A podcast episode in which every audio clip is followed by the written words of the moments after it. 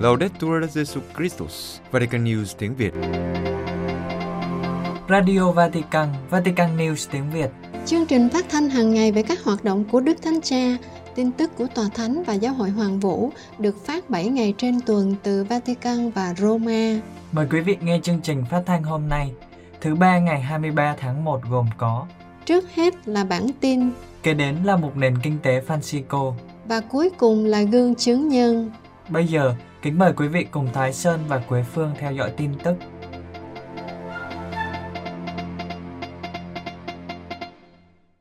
Đức Thánh Cha Francisco công bố năm cầu nguyện chuẩn bị cho năm Thánh 2025.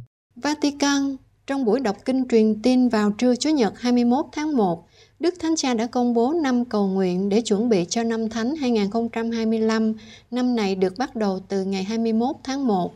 Đức Thánh Cha nói với các tín hữu hiện diện tại quảng trường Thánh Phêrô: Anh chị em thân mến, những tháng tới sẽ dẫn chúng ta vào việc mở cửa thánh. Và với sự kiện này, chúng ta sẽ bắt đầu năm thánh. Tôi xin anh chị em gia tăng lời cầu nguyện để chuẩn bị cho chúng ta sống tốt biến cố ân sủng này và cảm nghiệm được sức mạnh của niềm hy vọng của Thiên Chúa. Đó là lý do tại sao hôm nay chúng ta bắt đầu năm cầu nguyện.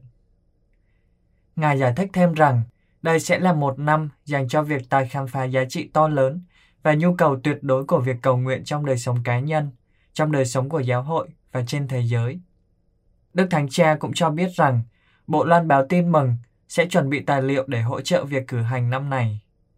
Để chuẩn bị cho năm Thánh 2025, các giáo phận được mời gọi cổ võ những giây phút cầu nguyện cá nhân và cộng đoàn. Đề xuất này là các cuộc hành hương cầu nguyện hướng tới năm Thánh hoặc các khóa cầu nguyện với các giai đoạn hàng tháng hoặc hàng tuần do các giám mục chủ trì. Để giúp sống năm cầu nguyện tốt hơn, Bộ Loan báo tin mừng sẽ xuất bản tập sách về các điểm cầu nguyện, nhằm đặt mối quan hệ sâu sắc với Chúa trở lại trung tâm thông qua nhiều hình thức cầu nguyện được suy gẫm trong truyền thống công giáo phong phú.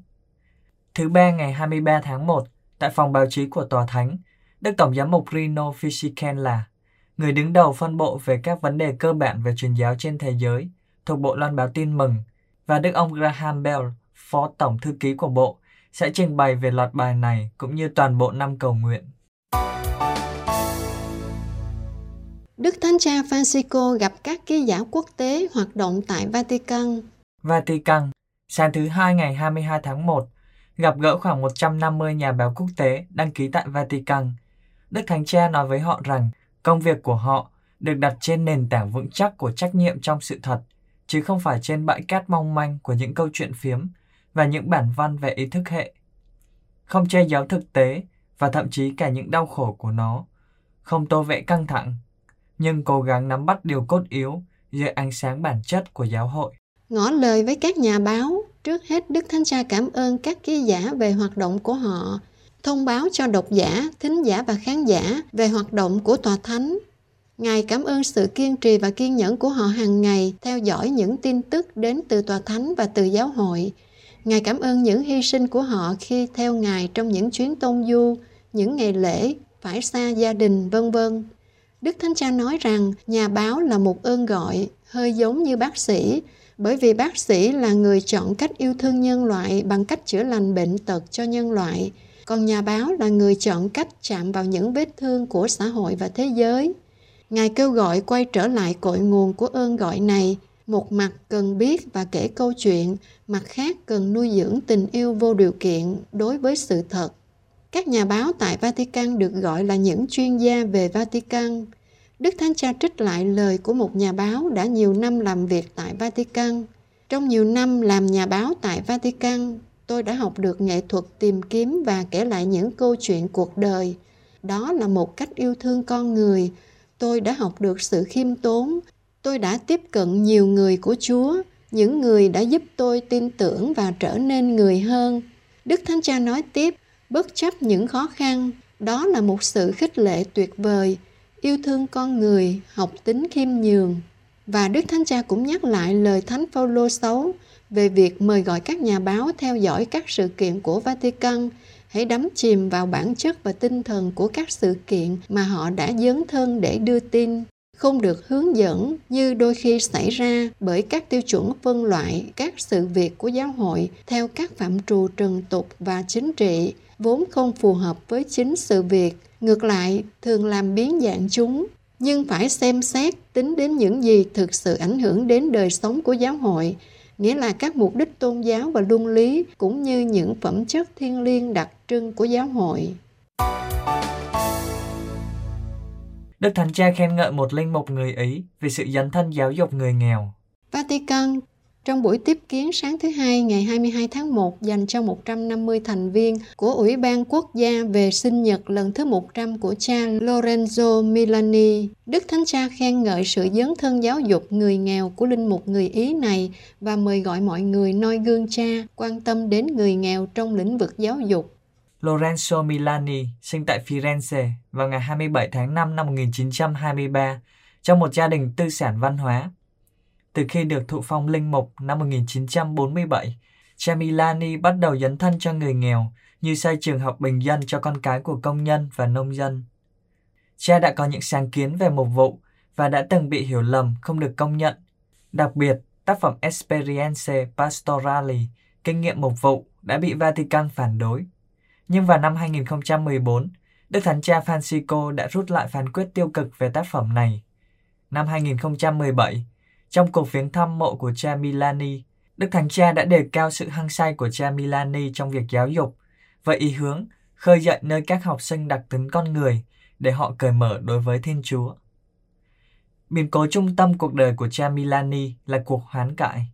Vì thế, trong buổi tiếp kiến, sau khi chúc mừng và bày tỏ lòng biết ơn sự dấn thân của các thành viên của Ủy ban Quốc gia, Đức Thánh Cha đã nhắc lại điểm đặc biệt này của vị mục tử.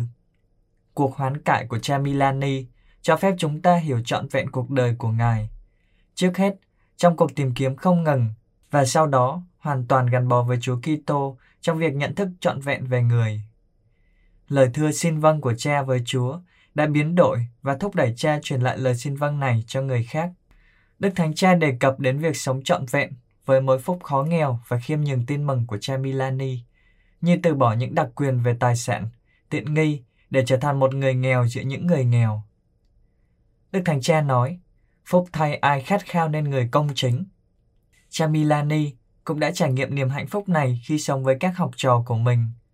Trường học là môi trường để làm việc vì mục đích cao cả, khôi phục phẩm giá cho người nghèo, tôn trọng các quyền công dân, nhưng trước hết là công nhận tư cách làm con Thiên Chúa. Đức Thánh Cha tiếp tục bài nói chuyện đề cập đến các khía cạnh khác của cha Milani, đó là nhân chứng và người giải thích về sự biến đổi kinh tế và xã hội, về sự thay đổi thời đại. Với trí tuệ và tâm hồn rộng mở, vị mục tử này đã hiểu rằng trong các trường công, các em học sinh có cha mẹ là công nhân và nông dân cũng bị phân biệt đối xử. Sự bất công này làm cho người nghèo xa lời Chúa, tin mừng và giáo hội. Từ nhận thức này, cha đã đặt câu hỏi giáo hội phải làm thế nào trong hoàn cảnh này. Và với sự khôn ngoan và tình yêu thương, cha đã tìm được câu trả lời trong giáo dục qua mô hình trường học do cha thiết lập, tập trung phục vụ người nghèo. Đức Thánh Cha kết thúc bài nói chuyện bằng việc nhấn mạnh rằng Anh chị em thân mến, chúng ta ở đây để bày tỏ lòng biết ơn cha Lorenzo Milani, một linh mục luôn nhiệt thành, trung thành với Chúa và giáo hội. Chứng tá Ngài để lại cho chúng ta như một di sản đầy thách đố. Cảm ơn anh chị em về những gì đã làm trong dịp kỷ niệm sinh nhật lần thứ 100 của cha, để cuộc đời cha được nhiều người biết đến và lắng nghe. Đức Hồng Y Parolin mời gọi các sứ thần tương lai giải quyết xung đột bằng sự khiêm tốn. Roma, Đức Hồng Y Pietro Parolin, quốc vụ khanh tòa thánh, mời gọi các linh mục sinh viên của Học viện Ngoại giao tòa thánh không tìm kiếm ánh đèn sân khấu, nhưng thể hiện sự khiêm nhường bằng cách thực hành những cử chỉ tốt đẹp cách âm thầm và nhưng không. Vào ngày lễ Thánh An Tôn Viện Phụ vừa qua, Đức Hồng Y Parolin đã đến chủ sự buổi kinh chiều với các sinh viên của Học viện Ngoại giao của Tòa Thánh. Nhân dịp này, Ngài đã có bài chia sẻ với các sứ thần tương lai của Tòa Thánh, mời gọi các linh mục sống khiêm nhường như Thánh An Tôn.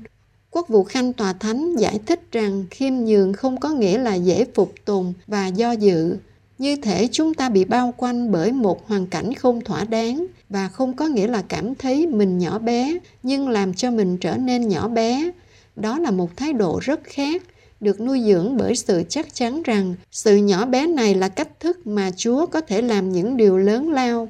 Nếu chúng ta đặt tin tưởng nơi người, chúng ta sẽ không tìm kiếm ánh đèn sân khấu.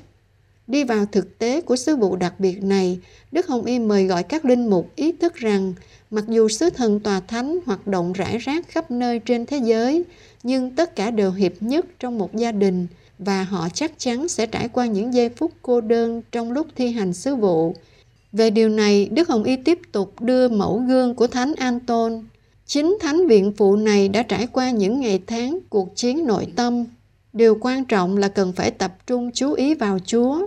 Đó là sự khiêm tốn, một công cụ giúp vượt qua những lúc cảm thấy khó khăn và tình hình ngày càng xấu đi. Cuối cùng, Quốc vụ Khanh Tòa Thánh nhắc nhở các vị sứ thần tương lai cần phải cảnh giác trước cám dỗ hư danh. Đối với cám dỗ có mặt khắp nơi này thì chỉ có sự khiêm nhường mới chống lại được. Để thực hiện điều này cần phải nuôi dưỡng sự quan tâm, giúp đỡ những ai đang trải qua khó khăn trong cộng đoàn và trách vụ và trên hết không làm tổn thương người khác bằng lời nói.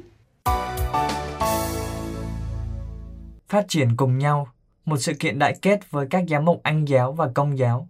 Roma, từ ngày 22 đến 29 tháng 1 tại Roma và Canterbury diễn ra một tuần đối thoại, cầu nguyện và hành hương của 50 giám mục đến từ 27 quốc gia nhân dịp tuần cầu nguyện cho sự hiệp nhất các Kitô hữu. Đức Thánh Cha Francisco và Đức Tổng Giám mục Welby sẽ ủy thác cho các vị giám mục sứ mạng và chứng tá chung. Growing Together, phát triển cùng nhau, là một hội nghị thượng đỉnh kéo dài một tuần gồm các buổi thảo luận và hành hương đại kết 27 quốc gia có các giám mục đại diện tham dự. Mỗi quốc gia sẽ có một giám mục Anh giáo và một giám mục Công giáo. Viếng thăm các nơi thánh ở Roma và Canterbury, các giám mục sẽ cầu nguyện, suy tư và học hỏi lẫn nhau với mục đích thảo luận về những cách thức cùng nhau phát triển trong chứng tá và sứ mạng trên thế giới. Vào ngày 25 tháng 1, tại mộ Thánh Tông Đồ Phaolô ở đền thờ Thánh Phaolô ngoại thành, Đức Thánh Cha Francisco và Đức Tổng Giám mục Anh giáo của Canterbury sẽ trao sứ vụ cho các giám mục, gửi họ đi từng hai người một để làm chứng cho sự hiệp nhất Kitô giáo. Ủy ban Hiệp nhất và Truyền giáo Anh giáo, Công giáo quốc tế được thành lập để hỗ trợ đối thoại đại kết giữa các truyền thống, nhấn mạnh rằng đây sẽ là một thời điểm quan trọng, mang tính biểu tượng cho mối quan hệ giữa Anh giáo và Công giáo và thúc đẩy đối thoại đại kết. Chặng hành hương ở Roma còn bao gồm vào cùng ngày 25 tháng 1, một cử hành thánh thể của Anh giáo được Tổng giám mục Canterbury chủ trì tại nhà thờ Thánh Bartolomeo. Trước đó, vào ngày 23, sẽ có cuộc viếng thăm đền thờ Thánh Phêrô. Trong khi vào ngày 26 sẽ có cuộc viếng thăm nhà thờ Thánh Gregorio Angelio, nơi vào năm 597, vị tổng giám mục đầu tiên của Canterbury được Đức Giáo hoàng Gregorio cả gửi sang Anh. Tại Canterbury, vào ngày 28 tháng 1, các giám mục sẽ tham gia phụng vụ thánh thể tại nhà thờ Canterbury, nơi Đức Hồng Y Stephen Chu Thủ Nhân, giám mục công giáo Hồng Kông sẽ giảng. Caritas Ecuador kêu gọi chính quyền đầu tư vào các vùng ngoại vi để giảm bạo lực. Quito, Đức cha Antonio Grameri, đại diện tông tòa của Esmeraldas, chủ tịch Caritas Ecuador, kêu gọi chính quyền giải quyết tình trạng bạo lực đang tràn lan xã hội Ecuador bằng cách chống tham nhũng và đầu tư vào các vùng ngoại vi của đất nước. Khủng hoảng an ninh ở quốc gia châu Mỹ Latin này căng thẳng đến mức Tổng thống Daniel Noboa đã phải ban bố tình trạng khẩn cấp cho đến đầu tháng 3. Lực lượng an ninh đang nỗ lực chống lại 22 tổ chức tội phạm xuyên quốc gia có liên quan đến buôn bán ma túy. Đã có 1.700 người buôn bán ma túy bị bắt. Trong các nhà tù, nhiều cuộc bạo loạn bùng phát với những cuộc đụng độ xảy ra thường xuyên giữa các băng đảng. Tội phạm đã biến nhà tù thành trung tâm hoạt động của thế giới ngầm. Tổng thống đã công bố ý định tổ chức một cuộc trưng cầu dân ý về cuộc chiến chống tội phạm và theo dõi cải cách hạn chế hệ thống nhà tù. Tuy nhiên, Đức cha Antonio cho rằng một khía cạnh thiết yếu cần phải thực hiện là nhà nước phải đầu tư vào các vùng ngoại vi, chẳng hạn như Esmeraldas là một trong những tỉnh bị lãng quên và nghèo nếu không có cơ hội phát triển sẽ dễ rơi vào vòng lẫn quẩn của mafia và bạo lực.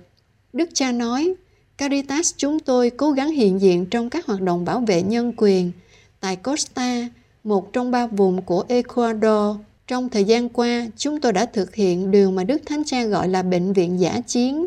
Chúng tôi đã cố gắng hỗ trợ tâm lý cho các nạn nhân của bạo lực. Mạng lưới Caritas cũng cố gắng giúp đỡ những người bị đe dọa, giết chết hoặc tống tiền, những người bị buộc phải rời bỏ nhà cửa và xây dựng lại cuộc sống. Chúng tôi mong muốn thực hiện chăm sóc một vụ cho sự hiện diện để làm chứng ngay cả ở những vùng ngoại vi nghèo khổ và bạo lực rằng một lối sống khác là điều có thể thực hiện được. Đối với hệ thống nhà tù, theo Chủ tịch Caritas, để thành công trong việc xóa bỏ các vấn đề trong nhà tù, nạn tham nhũng phải được giảm bớt, các nhà tù phải được chuyển thành nơi phục hồi. Thực tế, nhiều người sau khi mãn hạn tù, tình trạng trở nên tồi tệ hơn trước. Quý vị vừa theo dõi bản tin ngày 23 tháng 1 của Vatican News tiếng Việt. Vatican News tiếng Việt chuyên mục nền kinh tế Francisco. Chúng tôi cần gạo. Chương trình nâng cao chất lượng gạo tại Đông Bắc Thái Lan. Lại gọi đấy, chắc hôm nay là nghỉ học tiếp rồi đây. Thầy nghe bạn trẻ ơi. Thầy ơi thầy, cứu cứu con, mở cửa cho con vô lạnh quá rồi không chịu nổi nè. À, đây đây. Sao vậy? Sao... Làm gì mà giờ này mới tới mà đứng chờ ở ngoài sao không gọi thầy sớm vậy? Trời ơi, con cứ tưởng thầy chưa tới, con đứng ở ngoài, con tính đi về rồi đó. Chứ sao hôm nay thầy tự nhiên thầy khóa cửa cứ ngắt vậy? Ờ, thầy quên, chắc quên á. Vào ơi, vào đây, vào đây. biết không, lạnh quá không chịu nổi rồi đấy. Thầy có biết không, mà cũng may sao mà Chúa Thánh Thần ở cùng với con. Nói hơi có vẻ vẻ đạo đức nhưng mà thật ra hả, lúc nãy giờ con đứng ngoài lạnh á. Con tính đi về nhưng mà nghĩ đi nghĩ lại, tuần trước nghỉ rồi, tuần này nghỉ nữa thì không được. Ừ, mà tuần trước online mà- mà. Ừ. Dạ, trong cái lúc mà con chờ đó, tự nhiên hả, con học bài cũ thầy, Bài cũ gì? ôn bài cũ. Ôn Amazon. Dạ không, không ôm Amazon đâu. Tại hôm bữa thầy có nói con là tuần này mình sẽ học về cái gì à? Về về À, di cư, di cư do biến đổi khí hậu.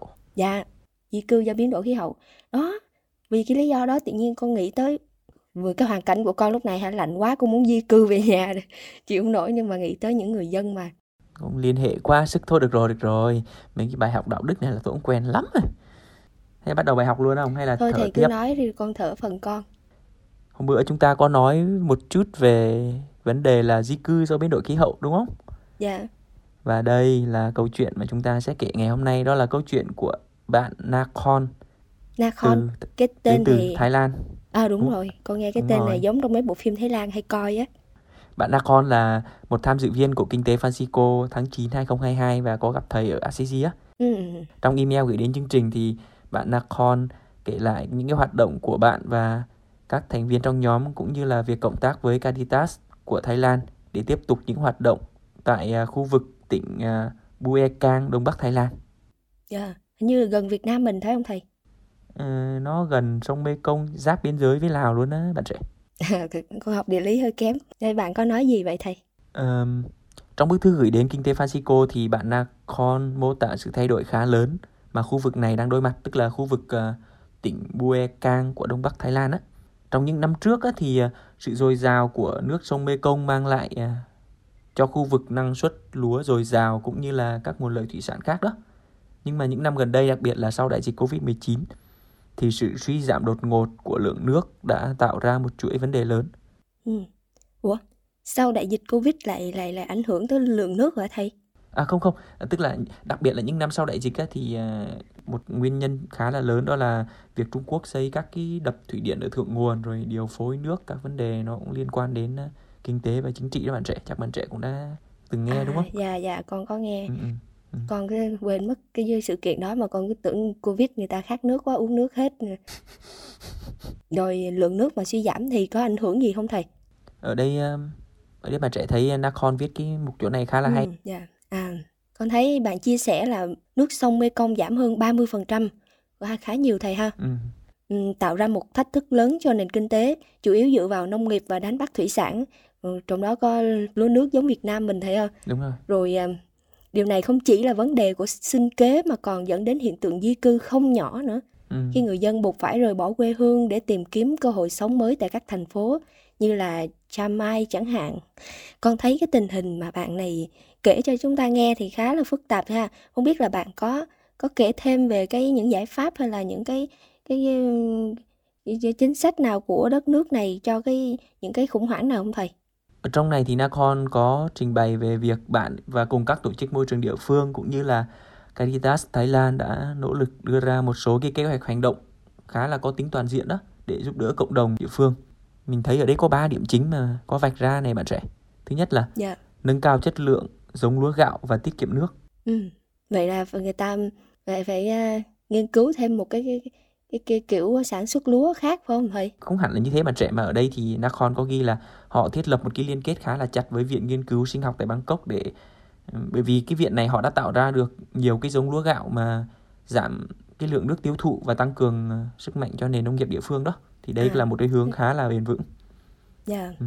Giống như là lúa khô trồng trên khô mình đó phải thầy? Thầy cũng không nghĩ là như vậy nhưng mà có thể là cũng là trồng lúa nước nhưng mà nó nó bớt sử dụng nước hơn đó bạn bớt trẻ nước. để để vẫn dạ, đảm bảo dạ. năng suất. Đó. Còn có cách nào nữa hả thầy? Bước nào nữa?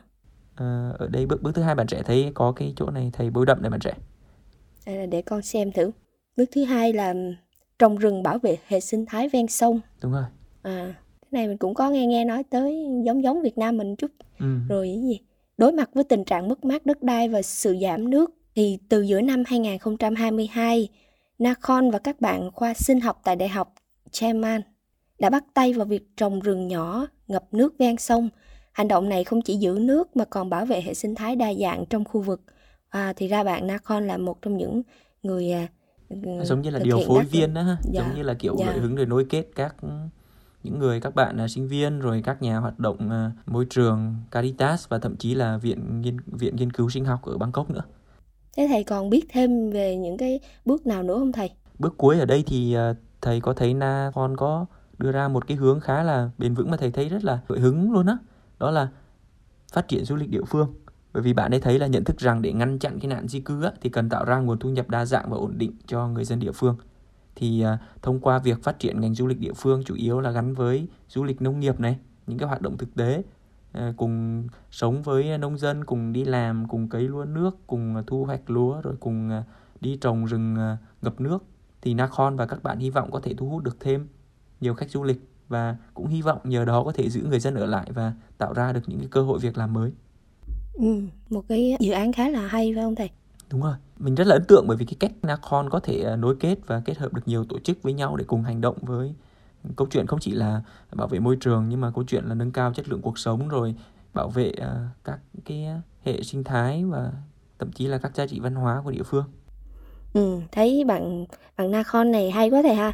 Phải chi mà mình cũng kiếm được người bạn như vậy để cùng cộng tác giúp cho mình chút trong những vấn đề ở Việt Nam mình thầy. Thầy vẫn tin là ở Việt Nam chúng ta có những người như Nam dạ. Con á, nhưng mà có thể là uh, chúng ta chưa liên hệ được và hoặc là các những bạn hoạt động rất là âm thầm mà cũng chưa muốn các phương tiện thông tin đại chúng hoặc là cũng không có muốn kiểu đăng lên mạng xã hội này kia.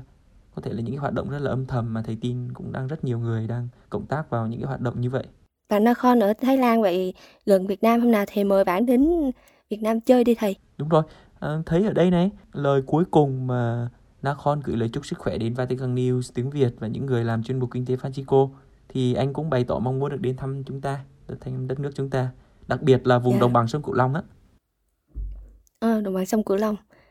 Và vùng này cũng là vùng ờ, nông nghiệp lúa nước rồi. Đúng rồi, và cũng chung cái dòng Mê Công và chắc chắn cũng đang phải đối mặt với những thách thức tương tự như Buekang thậm chí là còn lớn hơn bởi vì còn là câu chuyện của mực nước biển dâng nữa. Yeah. Dạ. Tất cả những cái yếu tố đó. Con cảm nhận là Nakhon trong tư cách là một người trẻ à, có thể giúp mọi người vượt qua những khó khăn, xây dựng một tương lai bền vững cho cộng đồng, nhưng mà đây cũng là một phương thế rất hữu hiệu để loan báo tin mừng. Đúng rồi, thầy? chính xác các bạn trẻ.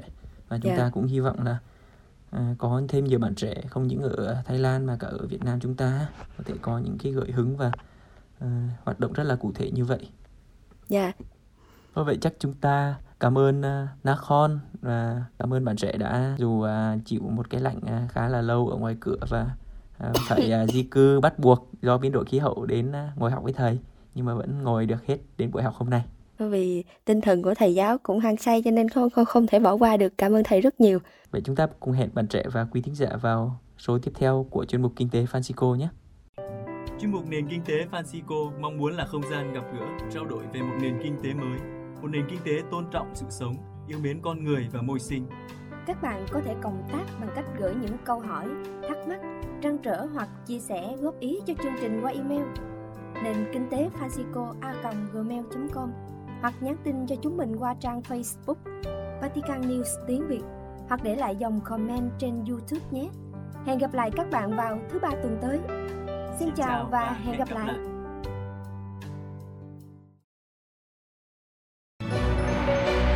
Vatican News tiếng Việt Chuyên mục Gương chứng nhân Kỹ sư Vito Alfieri Fontana từ một nhà sản xuất trở thành người rà phá bom mìn. Trong một cuộc phỏng vấn với báo quan sát viên Roma, kỹ sư Vito Alfieri Fontana, năm nay 72 tuổi, đến từ thành phố Paris của Ý, đã chia sẻ cuộc đời ông với lòng khẳng định ông đã có hai cuộc đời. Một cuộc đời chuyên về nghiên cứu sản xuất bom mìn và một cuộc đời sau đó tìm cách rà phá bom mìn, cố gắng vô hiệu hóa những công cụ gây chết người. Ông cho biết, chính nhờ những người trẻ, con trai và một tình nguyện viên trong phong trào hòa bình công giáo Bas Christi mà cuộc đời ông đã được biến đổi. Con trai ông lên 8 tuổi và bắt đầu tìm hiểu thế giới xung quanh bằng những câu hỏi đặt ra cho ông. Và khi biết ông là người chế tạo vũ khí, cậu bé đã hỏi ông. Nếu cha là người chế tạo vũ khí, thì đúng cha là một kẻ giết người. Tại sao cha lại làm điều này? Thêm vào đó, năm 1993, khi chiến dịch quốc tế chống mình sát thương bắt đầu, ông được mời tham dự buổi gặp gỡ từ Pax Christi. Mặc dù không muốn, nhiều câu hỏi được đặt ra cho ông, nhưng không làm ông lay động. Cuối hội thảo, một tình nguyện viên trẻ của Pax Christi hỏi ông. Thưa kỹ sư, khi ông đi ngủ, ông mơ thấy gì? Chẳng lẽ ông mơ thấy một cuộc chiến tranh đẹp ư? Chẳng lẽ ông mơ thấy một cuộc chiến tranh để bán nhiều miền ư? Công ty Tanova chuyên sản xuất vũ khí của ông có doanh thu rất lớn. Với quyết định thay đổi cuộc đời, ông đã gặp nhiều khó khăn và hiểu lầm, nhưng ông vẫn kiên định trên con đường mới này. Ông chia sẻ trong cuộc phỏng vấn rằng, khi lương tâm dây dứt, người ta không thể tiếp tục đưa ra những thiết kế hoặc điều gì có thể làm hại người khác. Mặc dù điều này dẫn đến những hiểu lầm từ cả phía gia đình, nhưng bù lại ông tìm được chính mình. Sau khi chấm dứt hoạt động kinh doanh vũ khí, ông lãnh đạo tổ chức Interos, hoạt động phá bom mìn, đặc biệt ở Nam Tư Cũ. Kỹ sư thú nhận, khi bắt đầu công việc này, ông cảm thấy rất tồi tệ và xấu hổ bởi vì cảm thấy một phần của mình ở dưới lòng đất. Cảm thấy bị chất vấn, hãy nhìn những gì bạn đã làm. Khi so sánh về hai cuộc đời, một cuộc sống với việc sản xuất khoảng 2 triệu rưỡi mìn và cuộc sống hiện nay với vài ngàn quả mìn được tháo ngòi. Ông cảm thấy cay đắng về những gì đã làm và những gì phải nỗ lực thực hiện. Tuy nhiên, ông hy vọng công việc của ông được 10.000 người trên thế giới ủng hộ tham gia. Những người hàng ngày kiên nhẫn còng lưng để tìm mình sẽ là một phép màu cho những năm tới. Ông nhắc lại trong tin mừng, những người kiến tạo hòa bình là những người được Chúa xác nhận là con Thiên Chúa. Đó là trách nhiệm lớn của mỗi người. Không chỉ là người dẫn đầu trong hoạt động phá bom mìn, ông còn hợp tác với người được trao giải Nobel Hòa bình Jody William ủng hộ chiến dịch toàn cầu, để từ đó đưa đến Hiệp ước Ottawa cấm sử dụng, tàn trữ, sản xuất và chuyển giao các loại mìn sát thương và về sự hủy diệt của chúng. Về những lời của Đức Thánh Cha trong Giáng sinh vừa qua, để nói không với chiến tranh cần phải nói không với vũ khí. Bởi vì nếu con người có tâm hồn bất an và bị tổn thương, thì sớm hay muộn họ sẽ tìm những công cụ giết người trong tay và sẽ sử dụng chúng. Ông khẳng định. Tôi muốn nói thêm rằng, tiến hành chiến tranh thì giống như chặt một cây. Hoạt động cho hòa bình tương tự trồng một cây. Để có hòa bình, chúng ta phải trồng cây, chúng ta phải gieo hạt giống, phải chăm sóc. Do đó, theo sau đau khổ của chiến tranh là sự mệt mỏi trong việc tái thiết, sử dụng vũ khí là một sự điên rồ. Khi được hỏi năm nay đã 72 tuổi và đang tiếp tục dấn thân cho một hoạt động ý nghĩa, kỹ sư sẽ nói gì với những người giống ông trong quá khứ, nghĩa là đang sản xuất và buôn bán vũ khí. Ông cho biết, ông đã thảo luận với nhiều người về vấn đề này. Ông nói, nếu bạn có đức tin, bạn phải ý thức về hậu quả. Đặc biệt chúng ta, những người tin vào lời Chúa và Kinh Thánh, làm sao chúng ta có thể ghét chính mình đến mức phá hủy niềm hy vọng của người khác, niềm hy vọng của anh chị em chúng ta. Đó là tất cả những gì tôi muốn nói.